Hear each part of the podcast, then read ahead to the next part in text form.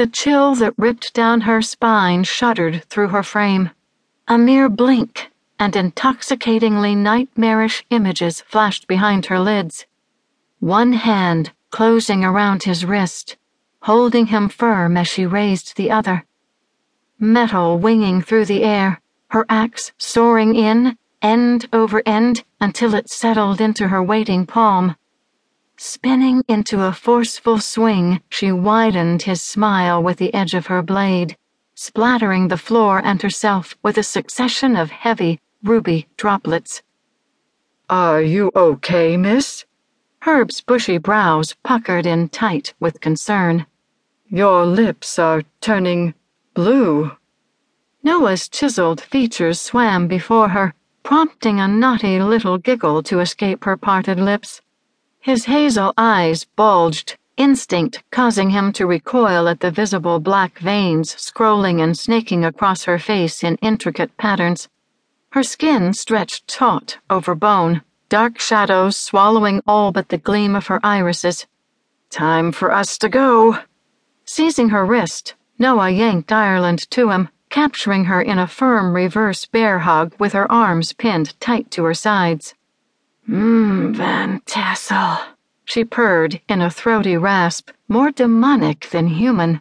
I was wondering how long it would take for you to get rough and bring the kink. Ha ha. Emitting a sharp bark of shocked laughter, Noah's eyebrows disappeared into his hairline. He addressed the stunned museum curator over Ireland's rolling, writhing shoulders. There's no pretending you didn't hear that. She, uh, suffers from low blood sugar. It turns her into a slightly demonic nympho. Awkward as it is here, family gatherings are the real bitch. Can, can I get her anything? Some juice, perhaps? Herb's head cocked, his stare locked on the experiment into the paranormal that was Ireland Crane, while Noah scooted her toward the exit. Nope, we're good, he lied through a forced smile before muttering against Ireland's ear. Do you have your iPod? Check my pockets.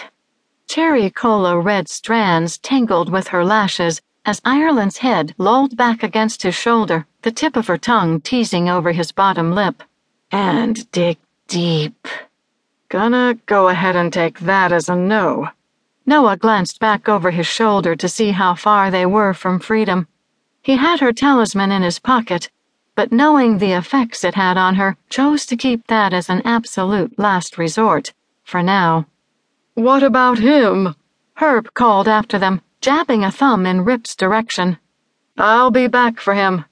Noah's hair clung to his head in a fresh sheen of sweat, while Ireland nipped and nibbled at his neck. In the meantime, put velvet ropes around him and pass him off as an exhibit. He'll fit right in. Out of ideas, and quickly losing his hold, Noah bought them a few extra moments, the only way he could think to.